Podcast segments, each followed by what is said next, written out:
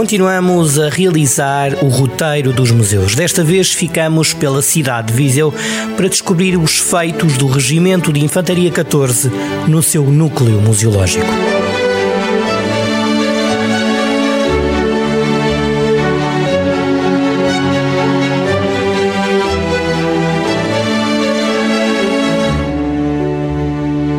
Estamos no quartel do Regimento de Infantaria 14 para conhecer a coleção museológica. Aqui conta-se a história de um regimento que nasceu há mais de 100 anos no Parque Aquilino Ribeiro.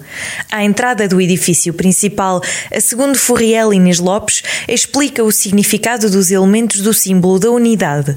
Neste símbolo temos vários elementos presentes. Começando pelo topo, temos um touro. Isto porquê? Muitos anos atrás, alusivo à época de Viriato, tivemos uma invasão romana. E onde é que esses romanos se instalaram? Na cave de Viriato.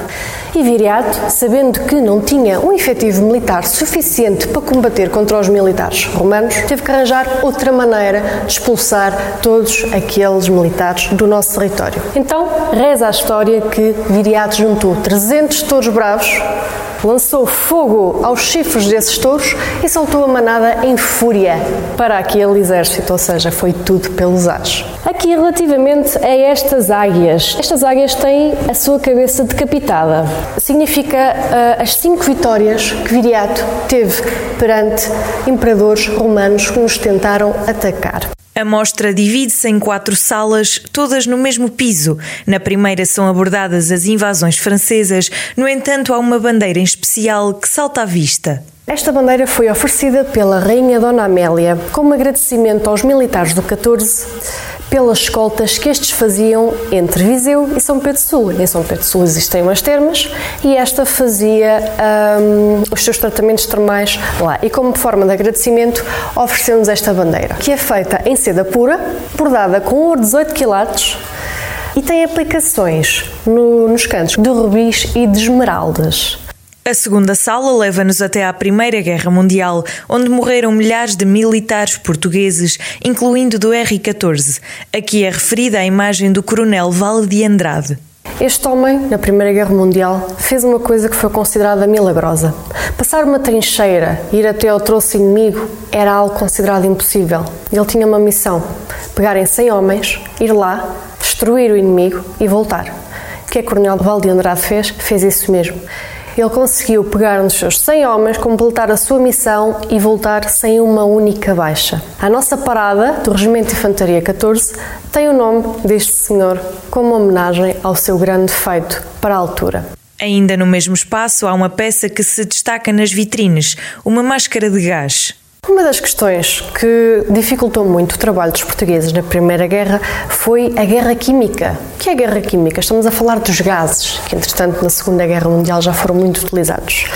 Nós não tínhamos equipamento não tínhamos forma de nos proteger. Então, os nossos aliados, os ingleses, emprestaram-nos máscaras de gás. No entanto, embora eles nos, tivessem emprestado esse tipo de material, não significava que nós o soubéssemos usar, devido ao facto de os militares portugueses terem partido para os teatros de guerra muito mal preparados, mal fardados e sem consciência daquilo que iriam enfrentar.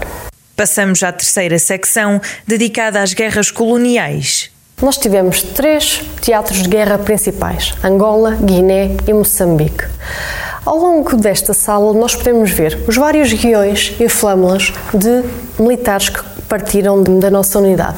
Cada guião significa uma companhia de militares que partiu para esses teatros. Uma das características mais interessantes da guerra colonial era a parte do ensino. A maior parte dos militares ia para lá analfabeto, sem saber ler ou escrever. Então, o que é que foi feito? Na medida do possível, os sargentos oficiais davam aulas a estes militares para que eles pudessem ser instruídos, quanto mais não fosse, a um nível de instrução primária.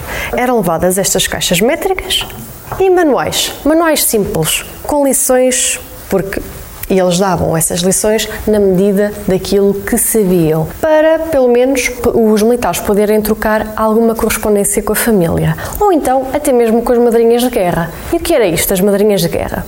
Eram-se jovens senhoras que se voluntariavam para trocar correspondência com estes militares. Para quê? Para que eles se pudessem sentir mais entusiasmados, mais alegres para poder continuarem a missão. Por fim, na última sala destinada ao louvor de um militar de nome Bartolomeu Cisandro Ribeiro Artur. Este senhor teve um papel fundamental, não só ao nível militar e dos seus feitos, mas em particular na parte das artes.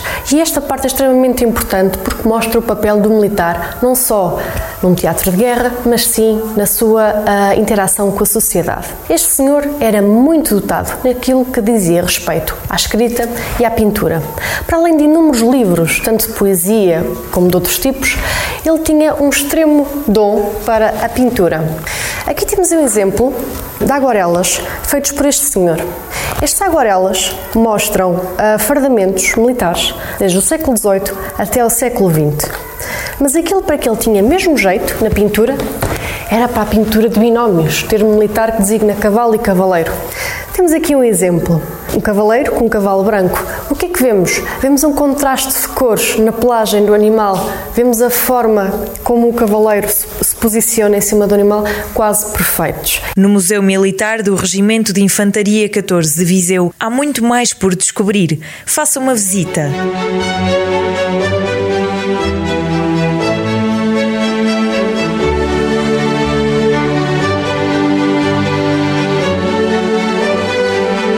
Rota dos Museus, às segundas-feiras, na Rádio Jornal do Centro, com repetição nas manhãs de fim de semana e sempre no digital em jornaldocentro.pt.